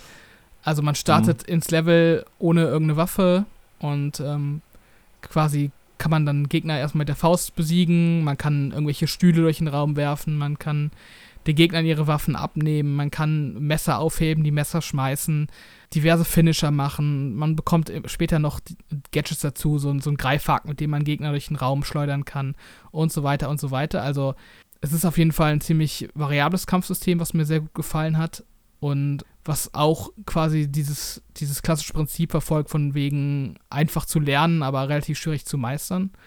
Also es entwickelt dann auch im Laufe des Spiels eine, einen ganz ordentlichen Tiefgang, auch weil man sich stetig weiterentwickelt und seinen Charakter weiter verbessert mit neuen Fertigkeiten und Fähigkeiten. Und ähm, ja, also dieser Faktor Flow, den du eben genannt hast, den würde ich jetzt auch hier anbringen. Also die Level sind auch nicht lang, auch so ja, so zwei, zwei drei Minuten, würde ich sagen. Also schon ein bisschen länger als bei mhm. Neon White, aber halt immer noch kurz genug, dass es dieser, diese Suchtwirkung aufkommt, dass man sich sagt, ach komm, ich spiele noch ein Level, ach komm, ich spiele noch ein Level. Also ja, dieses, ja. dieses, dieses Kurzweilige, das kommt da ganz gut rüber. Und ähm, ja, auch die, die Abwechslung ist ziemlich cool. Also es gibt sehr viele Gegnertypen, was mir gut gefallen hat, sehr viele Waffen. Und obwohl das Spiel, ich glaube, nur von einer Person entwickelt wurde, und in dementsprechend halt super Indie ist und auch diesen Top-Down-Look hat, der relativ detailarm ist im ersten Moment, wirkt es auch mhm. von der Präsentation ziemlich cool, weil echt super viele Angriffe richtig gut gemotion captured sind. Also es macht richtig Spaß, sich das anzuschauen, wie man dann in, in irgendwelchen Situationen ähm, so Umgebungsfinisher macht. Also der reagiert echt immer so drauf, wo man gerade sich befindet im Raum und was da für Gegenstände um einen herum sind. Das wird immer aufgegriffen. Und mhm. äh, so kommt halt trotz dieses Indie-Faktors dann auch hinsichtlich der Präsentation ziemlich Spaß auf. Und das unterhält dann auch einfach, sich das anzuschauen, finde ich. Ähm, ja, was ich schon angesprochen hatte, die Story ist halt relativ, ähm, ja, sinnlos. Also es geht darum, dass man so eine Art äh, Agent ist, der äh, beim Pol Polizeiverhör aufwacht und keine Erinnerungen mehr daran hat und die Polizisten erzählen einem dann, was man so getrieben hat in, den Stunden vorher. Und das wird dann quasi so nacherzählt und diese Stunden vorher spielt man dann sozusagen. Also ziemlich Klischee äh, zu Beginn. Das entwickelt sich dann noch weiter und wird äh, ziemlich abgedreht. Also äh, ich sag nur sprechende Drohne, die mal ein Mensch war und so weiter. Also ziemlich weird das Ganze. Aber durch diesen Trashiness-Faktor dann auch wieder unterhaltend, ähm, tatsächlich. Und okay ja, insgesamt muss ich halt sagen, dass ich das Spiel auch gar nicht auf dem Schirm hatte. Ich fand, das sah ziemlich nur nach 15 aus, als ich das äh, zum ersten Mal in Trailern gesehen habe und habe da auch mhm. echt nicht viel von erwartet, aber umso mehr hat es mich dann überrascht, dass es mir so gut gefallen hat und ähm, ich habe das echt super gerne durchgespielt und bin auch nach dem Durchspielen nochmal in ein paar Level reingegangen, habe versucht, meine Zeiten zu verbessern und ähm, ja, es ist super motivierend, finde ich, super kurzweilig und ähm, echt ein gutes Actionspiel ohne irgendwie Schnickschnack drumherum. Ja, nice. Gerade solche Flow-Spiele, also, die habe ich zurzeit echt gern, weil man dann. Von mir aus können sie auch eine dumme Story haben, dann kann ich wenigstens einen Podcast nebenbei hören oder sowas. Mhm. ähm, wie sieht's denn aus mit, wenn, wenn du stirbst, musst du dann, also geht es schnell, dass du wieder weiterspielst? Nicht bei Neon White war das so, weißt du, stirbst und bist direkt wieder drin, wie bei Super Meat Boy damals. Ja, doch, das, ähm, das ist kein Problem. Das ist nämlich super wichtig, finde ich, für so ein Spiel, dass man direkt einfach weiterspielen kann. Ja, genau. Und nicht erst so eine komische, keine Ahnung, so eine Aufstehanimation oder sowas hat. Nee, also, dass man da jetzt irgendwie ausgebremst wird oder so vom Spiel, das war jetzt auch nicht der Fall. Also, das Spiel hat teilweise ziemlich harte, so Difficulty Spikes, also, sagt man auf mhm. Deutsch, halt, dass der Schwierigkeitsgrad irgendwie so rapide ansteigt und dann danach wieder abnimmt. Ähm, Gerade so der allerletzte Endgegner, der war schon Elden Ring-mäßig vom Schwierigkeitsgrad. Also da okay. habe ich super viele Versuche mhm. gebraucht. Da, da musste man echt so alles nochmal auspacken, was man gelernt hat und auch vom Timing mega mhm. gut sein. Der, der war echt hart. Ähm, ja, aber ansonsten ist das Spiel halt auch vom Schwierigkeitsgrad echt angenehm. Also nie zu leicht, nie zu schwer. Beziehungsweise manchmal zu schwer, aber immer so, dass es noch im Rahmen bleibt, ähm, ohne zu frustrieren. Und ähm, ja, dieses Flow-Gefühl, das kam da auf jeden Fall bei mir auf. Gibt es da Checkpoints in den Leveln oder ist es einfach so, du musst einmal durchgehen? Ähm, gut, ist jetzt schon was länger her, dass ich es gespielt habe. Ich glaube, es gab Checkpoints, ja. Also, es mm, war okay. nicht von Anfang an, aber ähm, es ist dann trotzdem relativ schwierig tatsächlich. Also es kommen immer mal so Situationen, wo man dann auch ein paar Mal ähm, quasi am Checkpoint neu starten muss, weil dann die Gegnerkonstellation, die auf einen zukommt, äh, dann erstmal so schwierig ist, dass man dann so ein, zwei Versuche braucht, um zu raffen, wie ich da jetzt in, in dieser Arena sozusagen am besten vorgehe, welche Sachen ich aufheben kann und ähm, mhm. welchen Gegner ich am besten zuerst ausschalte und so weiter und so weiter. Ich, ich schaue mir gerade ein bisschen Gameplay dazu an. Da, dann nimmt er gerade so ein paar Kissen, glaube ich. Gerade so ein bisschen Kissenschlacht oder sowas ja. in der Art. Ja, ja, es, es, gibt dann auch so ein paar ja, so ein paar Fun-Level zwischendurch. Also es ist immer wieder sowas eingestreut, was einen dann auch so ein bisschen unterhält. Ich glaube, das ist so ein Level, mhm. wo man bei Videospielentwicklern im Büro ist. Äh, hat man am ah, Anfang okay, dann so eine okay. Kissenschlacht, ja. Wie lange hast du dafür gebraucht? Ähm, das war halt auch so ein, so ein 4-5-Stunden-Spiel, würde ich sagen. Also mhm. auch relativ kurz, aber ähm, ja, auch guter Videospielwert, dadurch, dass man eben auch so immer ähm, Zeiten sammelt. Äh, nicht sammelt, aber halt Zeiten ähm, ähm, aufstellt für die einzelnen Level. Und ähm, ja, wie gesagt, also du, du hast halt quasi so ein Upgrade-System, dass du nach jedem abgeschossenen Level bekommst du halt einen Upgrade-Punkt, den du halt mhm. einsetzen kannst danach. Und ähm, dementsprechend äh, ja, entwickelst du dich wirklich nach jedem Level weiter. Ähm, und das spürst du halt auch im Spiel. Also es gibt ja oft irgendwie so Spiele, wo du dann irgendwie so einen Upgrade-Tree hast, einen Skillbaum, wo du, ähm, oder ja, zumindest geht es mir so, dass man dann öfter mal das Gefühl hat, man hat ja jetzt irgendwas aufgelevelt, aber eigentlich bemerkt man das gar nicht so beim Spielen. Also das ist ja. dann irgendwie so ein Prozentwert, der um 0,5 hochgeschraubt wird oder so. Und ja, das merkt man, bemerkt man nicht. Und hier ist es halt das komplette Gegenteil. Also du merkst halt jeden Skillpunkt, den du einsetzt, merkst du sofort und ähm, die aufgelevelten Skills behältst du auch und ähm, deshalb macht halt auch Spaß, dann quasi das erste Level nochmal zu spielen, wenn man das Spiel durchgespielt hat, weil man dann natürlich die ganzen mhm. Fähigkeiten und Gadgets ähm, weiterhin ähm, hat, die man nach dem Durchspielen eben hatte. Und da kann man dann natürlich eine viel bessere Zeit auch aufstellen. Ja. Was, was kann man da für Fähigkeiten freischalten oder Moves oder? Ja, genau, so verschiedene Finishing Moves. Ähm, du hast halt so ein, so ein Greifseil, was relativ essentiell wird später, mit dem du Gegner halt mhm. ähm, an dich ranziehen kannst. Ähm, du hast halt so eine Sekundärwaffe, so einen Revolver, für den du verschiedene Arten von Munition ähm, freischalten kannst. Also so eine Elektroschock-Munition, die dann halt Gegner stunt oder ja, eine Kugel, die dann ähm, Gegner zu deinen Verbündeten macht. Sowas eben. Also ziemlich, ziemlich viele verschiedene Sachen da zur Option. Das ist ganz cool. Ähm, was ich jetzt noch gar nicht so gesagt habe, das Kampfsystem an sich, das kann man halt auch ganz gut mit diesen äh, Batman Arkham Games vergleichen. Also es ist so das gleiche mm. Grundprinzip, dass du eben äh, quasi ähm, ja, Gegner angreifst mit ähm, X und einfach diese Standardschläge machst und dann eben Indikatoren über den Gegnern hast, wenn du die entweder kontern kannst oder wenn du halt einen Angriff ausweichen musst, weil der halt unblockbar ist sozusagen. Also dementsprechend okay. ist das auch ziemlich vertraut von Anfang an und man kommt sehr gut rein. Das könnte ich mir auch gut vorstellen als Multiplayer-Spiel. Also so, so ein Koop-Ding. Mhm. Ja, gibt's nicht, oder? Nee, das gibt's, gibt es gar nicht. Es ist nur Singleplayer bisher, genau. Hm. Kommt ja vielleicht irgendwann noch, weiß man nicht. Ja, es sieht auf jeden Fall cool aus, will, will ich auch noch spielen. Also, auch wenn es nur so kurz ist, dann, drei, vier Stunden hast du ja gemeint. Mhm. Das, ich glaube, das schaue ich mir auch vor Ende des Jahres nochmal an. Ja. Vor allem, wenn du es auch so, so krass nochmal lobst, weil es hat zwar okay Wertungen bekommen, glaube ich, aber jetzt auch nicht so super gute. Ja. Ich glaube 70er oder so. Hm, ich würde es tatsächlich auch noch ein bisschen höher ansetzen. Also für mich wäre das schon so ein, okay. so ein Achter Spiel. Doch. Ja, nice. Also ich fand das wirklich, äh, wirklich gut. Ich weiß, also es hat für mich irgendwie so einen Nerv getroffen, einfach, ähm, ja, dass es halt einfach so ein, so ein Action-Game war, ohne halt irgendwie, ohne irgendwie unnötige Elemente und halt, ähm, Mm, auch als Indie-Game nicht so ein, so ein Pixel-Kram, den man schon tausendmal gesehen hat, sondern einfach so ein gutes Action-Game mit guten Animationen und äh, ja, gut inszenierter Action auch und äh, alles hat sich auch gut gesteuert. Also da gab es irgendwie gar keine Probleme, finde ich. Das hat sich richtig hochwertig eigentlich angefühlt und äh, deswegen hatte ich da echt Spaß mit. Das ist auch für mich auf jeden Fall Top 5 des Jahres, würde ich behaupten. nice. Ich ich, ich habe auch richtig Bock auf so reduzierte Spiele ähm, in letzter Zeit irgendwie, die halt echt nicht so viel nebenbei machen, wo du kein Crafting machen musst, wo du nicht irgendwie nebenbei noch Loot aufsammeln musst, wo du einfach so das, das pure Gameplay quasi Mhm, hast. Genau. und dich dann da so reinsaugen kannst. Das war halt bei Neo White genauso, also dass ich halt gesagt habe, dann noch eine Runde, noch eine Runde, noch eine Runde. Okay, den einen mache ich noch. Und dass du halt dich nicht um den anderen Kram kümmern musst. Also klar gab es diese dumme Story zum Beispiel bei, bei Neo White. Ich weiß nicht, wie im Fokus die jetzt bei Midnight Fight Express ist, aber man konnte immerhin gut ignorieren bei. Ja, also es, White noch. es ist schon relativ fokussiert. Also es gibt auch diese, was ein bisschen nervig ist, dass du ab und zu so forcierte Dialoge hast, wo dann der Charakter so langsam Mhm. läuft, bis du den Dialog komplett durchgeskippt hast, äh, durchgeklickt hast, sag ich mal.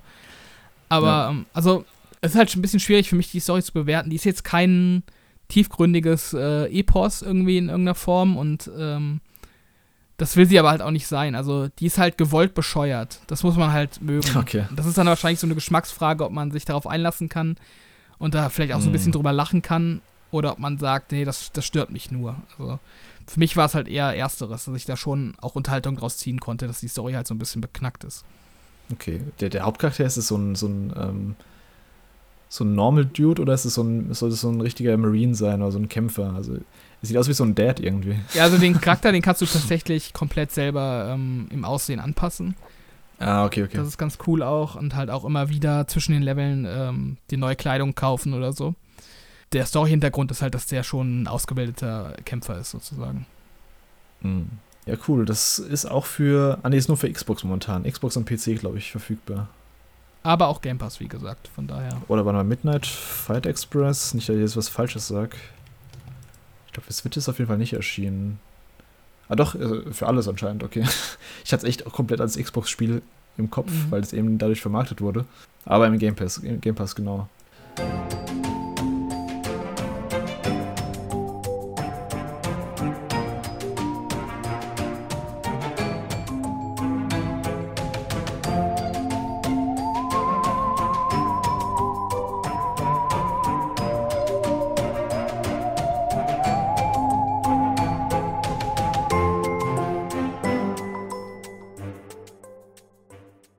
Ähm, dann können wir noch zum, zu noch einem letzten Game gehen, glaube ich, heute. Mhm. Das haben wir auch beide gespielt. Das ist nämlich auch im Game Pass gewesen, lustigerweise. Und das ist Tinykin. Das ist so eine Art 3D-Plattformer. Ist auch so von so einem Indie-Team, das ich auch vorher nicht kannte. Ich glaube, die haben auch vorher erst ein Spiel gemacht. Er wird gern so beschrieben als Mischung aus Pikmin und einem Collectathon, also so einem 3D-Jump'n'Run, in dem du halt viele, ja, viele Items und viel Kram einsammeln musst und so relativ offene Level hast, also sehr offene Level würde ich sogar sagen. Das sind eher so kleine Open Worlds schon fast. Das spielt alles in so einem, ja, du bist quasi geschrumpft, bist so eine Art, ja, so ein Forscher, der eben auf, auf so einem fremden Planeten landet und dann in so einem, ja, in so einem normalen Haus landet, wahrscheinlich auf der Erde dann, also so ist mir zumindest irgendwie zusammengereimt, der aber halt super klein ist. Also man landet in so einem Haus, in so einer Art Liebling, ich habe die Kinder geschrumpft Situation, dass du eben mit dem dann durch, durch dieses normale Familienhaus läufst und alles ist super groß geraten im Gegensatz zu dir. Hast dann irgendwie, keine Ahnung, die Treppenstufen, die aussehen wie so ein richtiger Berg. Was noch ganz interessant ist optisch, ähm, das ganze Spiel spielt in so einer 3D-Comic-Optik, aber der Charakter oder die Charaktere, beziehungsweise auch die Tiny Kins sind in so einer, ja, wie nennt man das? So- Das ist so ein bisschen Paper Mario 2D, so Paper Mario-like, eben genau, das sind zweidimensionale Cutouts quasi, die du halt steuerst, aber genau, und mit dem jumpst du dann eben durch die Level und musst, die, musst viele Sachen sammeln und das Ziel vom Spiel ist quasi, dass du, ich glaube, du musst den Antrieb für dein Raumschiff wieder reparieren, dafür brauchst du eben verschiedene Haushaltsgeräte, die du in einem Haus findest, die halt die Einwohner dort als quasi es erinnert mich so ein bisschen an Pikmin, dass die, dass die halt eben auch so als außerweltliche Sachen betrachten, irgendwie so ein Telefon oder sowas, halt irgendwie so ein krasse Technologie für die. Mhm. Ja, Habe ich irgendwas vergessen auch so für die Anleitung? Mm, Ja, also es, äh, vielleicht für das Story-Setup, ich glaube, das soll irgendwie so postapokalyptisch auch irgendwie sein. Hab ich, so habe ich es zumindest irgendwie Mhm. gedeutet, dass dann da jetzt irgendwie Insekten in dem Haus die einzigen Überlebenden sind. Also man trifft auf keine anderen Menschen. Das leben halt nur diese Motten da und irgendwelche Ameisen, äh, die halt auch sprechen können. Und ähm, ja, in jedem Raum von dem Haus, also Badezimmer, was gibt's noch, Küche, äh, Wohnzimmer oder äh, jedenfalls in jedem Raum leben die halt irgendwie, die haben untereinander dann irgendwelche Konflikte und äh, Partnerschaften. Und äh, die wollen halt meistens irgendeinen Gefallen von dir und im Gegenzug bekommst du dann eben ein weiteres Bauteil. Und das ist dann so der, Hm. der Antrieb, was, was man da eben macht. Genau. Und die Besonderheit ist eben hier, dass es nicht nur ein reines 3D-Jump'n'Run ist, sondern auch so eine Art, ja, so eine kleine Rätselkomponente dabei hat, eben mit den Tinykins, diese kleinen Pikmin-artigen Viecher, die du in den Level finden kannst. Und die eben jeweils, also je nach Farbe auch eine verschiedene, ja, einen verschiedenen Skill haben, verschiedene, verschiedene Bedeutung, mit, mit der du halt verschiedene Rätsel lösen kannst. Du hast zum Beispiel diese normalen, waren die blau, die normalen Tinykins, oder waren die rosa? Ich bin mir gerade nicht mehr ganz sicher. Auf jeden Fall die normalen, die tragen zum Beispiel einfach Sachen, kannst auf irgendwelche Objekte schmeißen und die tragen dann ähm, Sachen hinterher. Es gibt diese roten Tinykins, mit denen kannst du Gegenstände zerstören, wenn du genug. Ähm also es gibt halt immer so Anzeigen, zum Beispiel für, also Leute, die Pikmin gespielt haben, kennen das. Zum Beispiel, es gibt irgendwie so eine Art, es gibt einen Gegenstand und da steht eine 0 von 5 drauf. Das heißt, du brauchst 5 ähm, Tinykins, um das, den Gegenstand zu tragen oder zu zerstören oder je nachdem, was du halt mit dem Gegenstand machen musst. Und durch die verschiedenen Fähigkeiten der Tinykins ähm, gibt es dann eben auch verschiedene Rätsel, dass du eben verschiedene Sachen irgendwo hintragen musst oder verschiedene, es gibt später auch noch so Tinykins, die Strom leiten, da musst du eben den Strom mit den Tinykins so platzieren, dass sie eben zur Steckdose führen und dann eben den Strom wieder anmachen. Und das alles, ja, das ist so das Grundkonzept. Finde ich insgesamt, fand ich es echt cool so vom Gameplay her, hat mir Spaß gemacht, aber ich finde, das hat auch, es durch seine fünf Level, glaube ich, waren es, er hat sich schon ziemlich abgenutzt. Also, ja, der Ablauf war immer gleich im Endeffekt. Du musst immer diese, die Sachen finden oder diese, diese Tinykins in einen bestimmten Ort locken und dann am Schluss, am Schluss hast du eben dieses Teil. Die ersten zwei, drei Welten fand ich noch richtig cool. Also gerade die zweite Welt fand ich ganz cool, wo man dann diese grünen Tinykins bekommt, in, mit denen man so, ja, die kann man so stapeln und dann kann man quasi Ja, so ein Turm bauen quasi, ne? Wo man dran Genau, du kannst einen. Turm bauen, dann kannst du eben, und je mehr davon hast, desto höher kannst du einen Turm bauen. Und am Ende kannst du eben halt so einen richtig hohen Turm von 30 Tinykins oder so bauen. Und zwar auch halt in so einem super vertikalen Level, in so einem, was war das, so einem, mit so einem Terrarium war das? Ich glaube, so Mhm. eine Art, so ein Aquarium-Terrarium-Zimmer war das auf jeden Fall. Das, das fand ich ganz cool und ähm, da gab es viele so Kletterpassagen und ja. Wie hat dir das, so das reine Gameplay gefallen? Ähm, ich fand auch, das hat sich ganz gut gesteuert auf jeden Fall. Also es war auch ziemlich flott dadurch, dass man auf so einer so einer Seife rumsurfen kann. Ähm, dadurch kann man sich ganz gut flott im, im, im Spiel bewegen und ähm, Hm, stimmt. Ja. man hat dann auch diesen Gleiter, diese Gleiterbubble, ähm, wo man dann auch relativ große Distanzen ähm, überqueren konnte im Level. Mhm. Dementsprechend hat sich das eigentlich ganz flott gespielt und hat halt auch so, so einen Grundspaß bereitet, finde ich.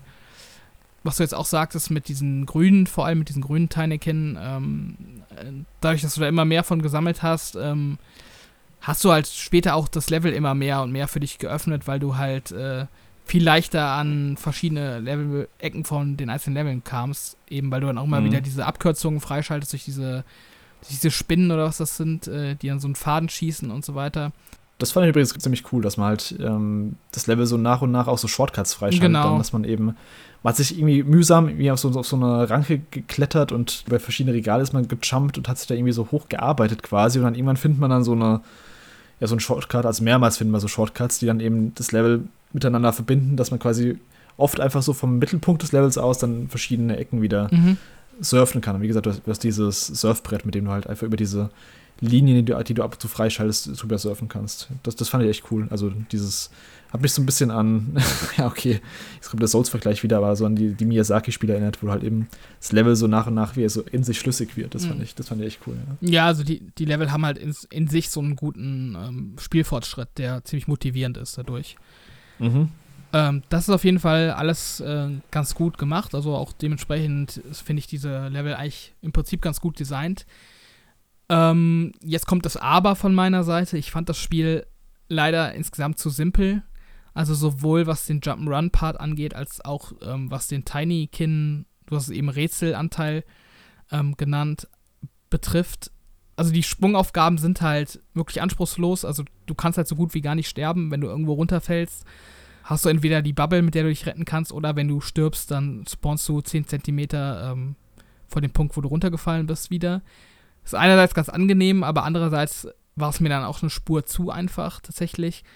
Und ähm, ja, was die Tinykin-Rätsel ähm, angeht, finde ich, das waren eigentlich nicht wirklich Rätsel, sondern im Endeffekt ist man halt das Level abgelaufen, hat möglichst jede Ecke abgesucht und da eben diese Tinykin-Eier gefunden, hat sich die angesammelt und immer wenn es halt irgendeine Stelle gab, wo ein Tinykin eingesetzt werden muss, wurde dir das halt schon quasi präsentiert mit einem Icon über der entsprechenden Stelle und man musste quasi nicht nachdenken. Man hat dann einfach das Tinykin draufgeworfen, es ist irgendwas passiert.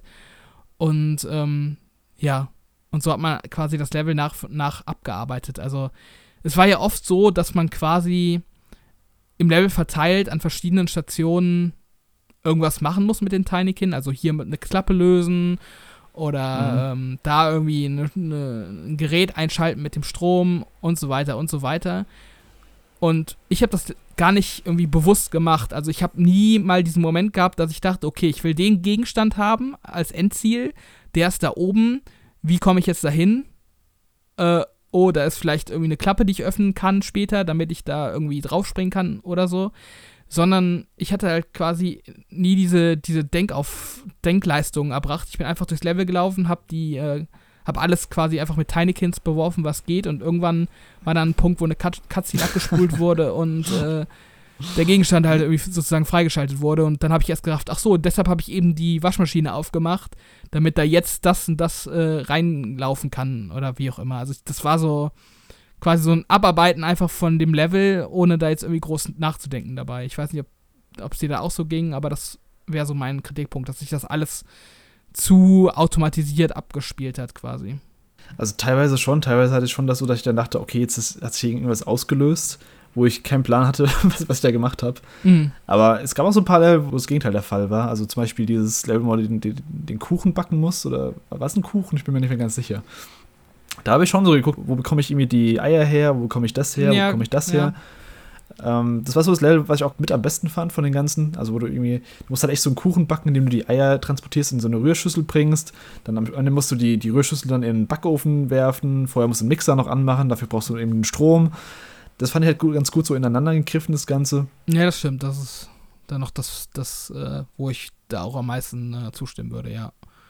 Das Level. Aber ansonsten, ja, war, war schon relativ simpel, das ganze Spiel. Hat mich jetzt aber ehrlich gesagt gar nicht so gestört. Ich habe das schön weggespielt, auch relativ, ich habe es relativ am Stück gespielt. Also habe dann schon jeden Tag ganz gern weitergespielt. War dann auch nicht zu lang. Ich weiß gar nicht, wie, wie lange ich am Ende gebraucht habe. Hast du dann eine Zeitangabe? Ich glaube, so acht Stunden oder so hatte ich, glaube ich. Das war doch so lang, gell? Ja, ich habe aber auch tatsächlich noch am Ende ziemlich viel gesammelt. Also ich habe nicht jede, jede, jeden von diesen Goldklumpen gesucht. Äh, aber mhm. ich glaube, ich habe alle Sidequests gemacht und alles andere außer jeden Goldklumpen zu finden. Dementsprechend ist er wahrscheinlich am Ende nochmal so eine Stunde draufgekommen bei mir. Ja, genau. Ich, ich, so sieben Stunden passt, glaube ich, eher auch. War dann auch gut für die, also für die Zeit, ich glaube, viel länger hätte dieses Konzept nicht weitertragen können, bis ich dann wäre es immer ein bisschen ermüdend gewesen. Ich habe am Ende schon so ein bisschen Ermüdungserscheinungen mhm. gehabt in dem letzten Level, was ich auch nicht mehr so super gut fand dann. Zu den Sammelgegenständen. Also ich fand das ein bisschen arg übertrieben auch, du hast eben gesagt, du hast nicht alle eingesammelt. Ich habe es immer so versucht auch, dass die alle mitnehmen, aber wenn man, nachhin, also wenn man im Nachhinein nochmal in die Level zurück wollte, dann, dann muss man echt eigentlich theoretisch alle Ecken nochmal absuchen, um mm. die Kugeln zu finden, was halt echt kein gutes System ist. Es gibt keine Karte. Du hast zwar irgendwie so eine Anzeige, wie viel dir noch fehlt, aber du hast keinen Plan, wo die sind teilweise. Was halt echt ein bisschen frustrierend ist. Ich hatte auch in diesem zweiten Gewächshaus-Level, in diesem Terrarium-Level da, da hat mir die ganze Zeit eine einzige Zugang gefehlt zu, zu irgendwas. Ich habe den nicht gefunden. Also ich, da war irgendwo ein Weg, den ich nicht gefunden habe. Ich bin die ganze Zeit vorbeigelaufen. Und dass das Spiel dann nicht mal irgendwie sagt, okay, du lauf mal dahin oder sowas, das hat mich ein bisschen, also ich, ich habe mich ein bisschen verirrt manchmal. Ja, so ging es mir. Diesen Leveln. So ging es mir vor allem ähm, zwischen den Leveln. Also ich habe dann, wie gesagt, im, nach dem Durchspielen nochmal so ein paar Sachen sammeln wollen. Und die Level-Eingänge und Ausgänge zu finden, das war halt echt eine Katastrophe. Also du hast ja quasi war, die, ja. dieses komische Hauptzimmer, wo dein zerstörtes Raumschiff liegt, mit so ein paar Türen, aber selbst von da zu raffen, welche Tür jetzt in welches Level führt, das ist jetzt auch nicht irgendwie chronologisch geordnet, dass irgendwie unten das erste Level ist und ganz oben das letzte oder so, sondern das ist auch irgendwie durcheinander. Und ähm, dann hast du ja noch diesen komischen Flur, der das Ganze verbindet, so als so ein Zwischenlevel. Und das ja. war so unübersichtlich am Ende. Also ich, ich fand das auch auf jeden Fall ein Missglück, dass man da nicht irgendwie quasi nach dem Durchspielen irgendein Tool dem Spieler freigeschaltet hat, mit dem er da noch die letzten Sachen finden kann. Also. Ja, einmal das und wie gesagt, einfach so ein Level-Select-Screen, wo du halt einfach zwischen den Welten hin und her switchen ja. kannst. So, so, so Schnellreise. Also das mit dem Eingang, das, das, jetzt, wo du es gerade sagst, das fällt mir auch gerade wieder ein. Also gerade in diesem Badezimmer-Level, ich bin da teilweise reingegangen und dachte dann, ich gehe, also ich gehe ins nächste Level, indem ich in dem Ausgang, also in, ja, ich bin quasi wieder zurückgegangen. Ich dachte, da geht es weiter zum nächsten Level, aber es war einfach der, der Ausgang, also der Eingang vorher. Mhm. Äh, es war so super verwirrend einfach. Und ja, das ist das, also die, die Übersicht haben sie echt nicht gut hinbekommen. Ja, und es sind halt auch irgendwie zu viele Sammelgegenstände. Also, wie gesagt, diese Goldklumpen sind hier so das, das Hauptteil, was man sammelt. Und ähm, ich, ich finde, ich war eigentlich schon ziemlich ähm, gründlich im Suchen. Mhm. Und ich habe teilweise trotzdem Level, wo mir dann irgendwie 50 Stück oder so fehlen, wo ich mich echt frage, wo die sein sollen. Also, das ist schon, schon, schon heftig, wie gut die die dann auch teilweise versteckt haben.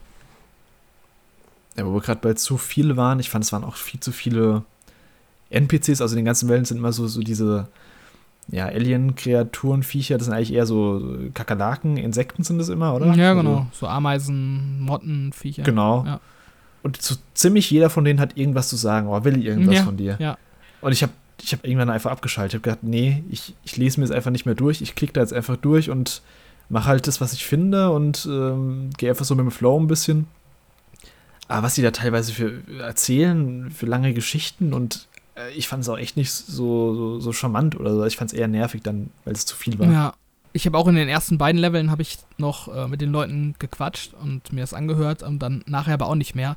Und ich habe erst richtig spät kapiert, dass die, wenn die so auf und ab springen, dass das die einzig wichtigen NPCs sind, weil die halt eine Sidequest für dich haben.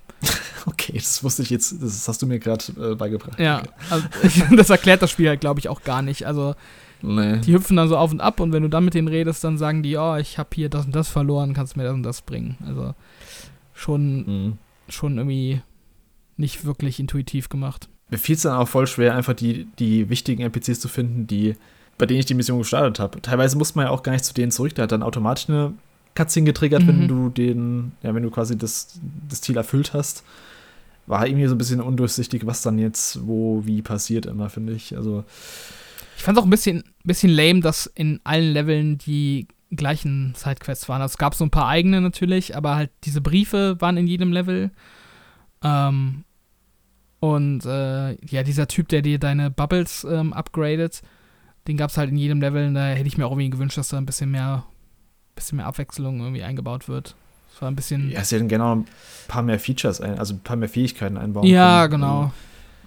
Also. Dieses Bubble fand ich auch ein bisschen seltsam zu. Also am Anfang fand ich echt ein bisschen komisch, äh, also von, von der, wie es sich angefühlt hat. Also du, du springst quasi und du erwartest, wenn du eigentlich nochmal gedrückt hältst, dass du einen Double Jump hast. Aber du aktivierst dann quasi diese Blase, mit der du dich so nach vorne bewegen kannst und die dann irgendwann platzt, wenn du, mhm. also nennt man das ja, so einen bestimmten Cooldown, den sie eben hält und die kannst du eben dann erweitern. Ich habe mich auch immer gefragt am Anfang, ob ich quasi, das habe ich auch bis zum Ende nicht hundertprozentig kapiert, ob ich mich, wenn ich in der Bubble bin, quasi auf einer Ebene nach vorne bewege oder ob ich so leicht absinke. Weißt du, was ich meine? Wenn ich der Bubble. Mhm. Also, so quasi nach Gefühl würde ich denken, ich müsste dann so langsam sinken mit so einer Bubble, aber ich glaube, du bist halt echt straight nach vorne geflogen damit. Also, Boah, das weiß ich gar nicht mehr, das kann sein. Ja. Das fand ich irgendwie auch mal. Also, dadurch hat sich das bei mir so ein bisschen komisch angefühlt. Ja, wie gesagt, ich fand das, das reine Gameplay, also das reine Jump'n'Run-Gameplay fand ich ansonsten eigentlich ganz cool. Also das, hat, das war halt äh, ziemlich kompetent gemacht so. Mhm. Halt diese Blase fand ich irgendwie vom, vom Feeling her ein bisschen seltsam. Ich hätte halt dann auch wahrscheinlich lieber so einen Kleider gehabt, wie man es aus allen anderen Spielen zur Zeit kennt. Seit Breath of the Wild gefühlt. Gibt es noch irgendwas zu Tiny Kind zu sagen? Ich überlege gerade. Ja, also ich würde vielleicht noch hervorheben, dass das ähm, teilweise richtig gute Wertungen bekommen hat und ich jetzt auch im Nachhinein sehr viel Positives dazu gelesen habe. Ähm, Und äh, ich glaube, so in den ganz großen Jubelkanon würde ich jetzt nicht einsteigen. Also ich fand es auf jeden Fall gut und ich hatte Spaß damit, das durchzuspielen. Ähm, und würde das jetzt auch nicht irgendwie übermäßig kritisieren für das, was es äh, vielleicht an Versäumnissen hat. Aber für mich mhm. war das jetzt auch nicht so ein, so ein absoluter Top-Titel. Also ich würde das halt Leuten empfehlen, die halt Jump'n'Runs mögen und halt, wie gesagt, Pikmin. Das ist die offensichtlichste für Zielgruppe, sag ich mal, für das Spiel, definitiv. Aber ähm, ist jetzt meiner Meinung nach auch nichts, was man unbedingt gespielt haben muss. Also ist halt ein, ein ordentliches, ordentliches kleines Spielchen. So. Also für mich war es schon so eine kleine Überraschung, einfach deswegen, weil ich es gar nicht auf dem Schirm hatte. Also das, das hatte ich echt gar nicht auf dem Schirm. Und dann kam es auch einmal raus und so, oh, okay, im Game Pass schaue ich mir mal an. Und dann war es doch überraschend gut dafür, mhm. dass der für nichts gehört hatte vorher. Ich finde es lustig, dass du vorhin gemeint hast, dass die Rätsel so banal sind. Also ich habe die jetzt noch, ich habe ja vor kurzem Pikmin 3 gespielt, vor ein paar Monaten. Kommt vielleicht in der nächsten Folge, kann ich auch noch mal ausführlich drüber reden. Und ich finde, die, die Rätsel waren da teilweise anspruchsvoller als in Pikmin 3. Ernst? Also, Echt jetzt? Pikmin 3, da machst du halt auch einfach nur, du wirfst Sachen auf ähm, irgendwelche Käfer und die werden dann weggetragen. Dieses Stromding hast du quasi genauso. okay. Und also ich, ich fand, fand es so ein bisschen dynamischer als Pikmin, weil du halt einen Charakter hast, der auch springen kann. Mhm. Und äh, Pikmin hast halt so ein, ja, oder so ein Olimar oder so ABC-Typen, die halt einfach nichts können, außer rumlaufen. Oh. Ich, ich fand halt auch so ein bisschen lame mit diesen lila Pikmin, die Sachen tragen können dass die halt auch so automatisiert dann einfach so laufen. Also du musst halt quasi gar nicht nachdenken. Du wirfst die auf irgendwas und du musst, mhm. du musst selber gar nicht überlegen, wo das jetzt hingehört, sondern die laufen halt einfach und du läufst denen hinterher. Das fand ich teilweise aber gar nicht so schlecht. Also ich, ich ja, hat mich teilweise auch gestört, aber manchmal dachte ich auch so, okay, cool, ich habe jetzt keinen Bock, das noch zu suchen, wo ich hin muss. Lauft einfach. Ja. Ich laufe im Notfall irgendwie hinterher. Ähm, das ist auch so, das ist bei, bei, bei Pikmin auch so ähnlich, dass du, dass zum Beispiel so Teile von so einer Brücke, wirfst die Pikmin auf die Brücke, äh, auf die Teile von der Brücke und die laufen dann automatisch zur Brücke und bauen halt die Brücke für dich. Mhm. Man kann vielleicht noch ein bisschen was über die Story sagen. Wie gesagt, ich habe das meiste einfach geskippt von den Dialogen. Äh, die reine Prämisse an sich fand ich auch ein bisschen seltsam. Ich bin da irgendwie null reingekommen ins Universum. Ich habe es nicht verstanden, was die wollen, was da geht. Du warst, glaube ich, vom Ende dann auch noch mal ein bisschen bisschen mhm. überrascht, dass es so eine Richtung einschlägt, die wir vielleicht nicht spoilern wollen jetzt, aber äh, ich, ich war einfach komplett verwirrt die ganze Zeit beim Spiel. Also ich, ich wusste einfach nicht, wie ich die Welt, also wie ernst ich die Welt nehmen kann und äh, was da abgeht, genau. Ja, also bei mir war halt so das Ding, du sammelst ja die ganze Zeit so Alltagsgegenstände, wie du schon am Anfang erwähnt hast. Also weiß gar nicht, was dabei mhm. war. Irgendwie eine Taucherbrille oder ich weiß, also wirklich so banalen Kram. Ich sag jetzt einfach meine Zahnpastatube oder irgendwie sowas. Halt so wirklich so so Billo-Kram mhm. und daraus baut er dann angeblich irgendeine Gerätschaft. Ich glaube, ja, wie du sagtest, so ein, so ein Raumschiff oder irgendwas. Und ich dachte halt mhm. halt die ganze Zeit, das ist halt irgendwie, weiß ich nicht, das ist halt irgendwie unlogisch, dass der halt auch so Sachen, eine Taucherbrille, die auf einem, irgendwie auf einem Eimer gestülpt ist, mhm. dass da da irgendwie ein Raumschiff drauf wird. Und ich dachte, die Story ist halt irgendwie so, weiß ich nicht, so kindisch im Endeffekt. Und dann ist das Ende halt total weird, irgendwie mit so einem dramatischen also mit so einem super dramatischen Abschluss gemessen am Rest vom Spiel und es war so richtiger Story-Whiplash für mich, dass, dass ich so gar nicht mehr wusste, was geht denn jetzt ab. Also, wie ganz seltsam. Ja, ein bisschen emotional. Auf einmal. Also super seltsam, das Ende, keine Ahnung. Vielleicht macht es mehr Sinn, wenn man wirklich mit jedem Käfer spricht, aber das war irgendwie. Vor allem das Spiel ist halt schon ziemlich kindlich. Also in seinem ganzen Look and Feel. Und dann ist das Ende dann so ja, ich will nicht sagen super ernst, aber halt schon, ich würde mal behaupten, so äh, zu ernst für irgendwelche Achtjährigen, die das Spiel potenziell spielen würden. Also mm. ganz seltsam irgendwie. Ich finde auch, das Spiel hat dafür, dass es so, so ein bisschen kindlich angehaut, also es hat extrem viel Lore theoretisch. Also man hat ja so ein Museum oder so eine Art Sammler, der irgendwie so die Gegenstände sammelt, die du in den Welten aufsammelst. Und dann kannst du zu, zu den Gegenständen hingehen, dann kommt immer so eine, so eine Backstory für, das, äh, für den Gegenstand, wo dann erzählt wird, dass irgendwie der, der Hausherr früher das und das gemacht hat und seine Cousine hat das gemacht. Und dann hat, also, das, ist, das geht richtig deep anscheinend. Also, ich habe dann irgendwann, ich habe das Ganze einfach einmal ausprobiert, irgendwie die Items mir angeguckt und habe geguckt, was, also was erzählen die. Ich fand es alles super langweilig, deswegen habe ich es danach nie wieder gemacht. Das auch in diesem Hub, in diesem Zwischenhub, wo du eben auch dein Raumschiff hast. Mhm. Ähm, aber auch sonst die, die, die anderen Käfer in den anderen Leveln, die haben jetzt teilweise so viel zu erzählen ich finde es einfach too much, das Ganze. Hm, ja. Kann ich auch so nur unterschreiben. Dann würde ich sagen, wir sind für heute am Ende. Können wir nächsten nochmal eine Folge machen, wo wir ein paar andere Games nochmal besprechen. Was steht als nächstes an? Ähm, Plague Tale kommt demnächst raus. Dazu wollen wir wahrscheinlich einen Cast machen. Und ja, das steht als nächstes an. Und dann würde ich sagen, ja, wir sind am Ende. Vielen Dank an alle, die bis hierher zugehört haben. Abonniert uns gerne auf Spotify und YouTube, Power on the Gaming Podcast und folgt uns auf Twitter at PowerOncast. Alle Links und Infos gibt es natürlich auch in den Show Notes und auf poweroncast.de. Ja, dann haut rein und bis zum nächsten Mal. Bye bye. Ciao, ciao.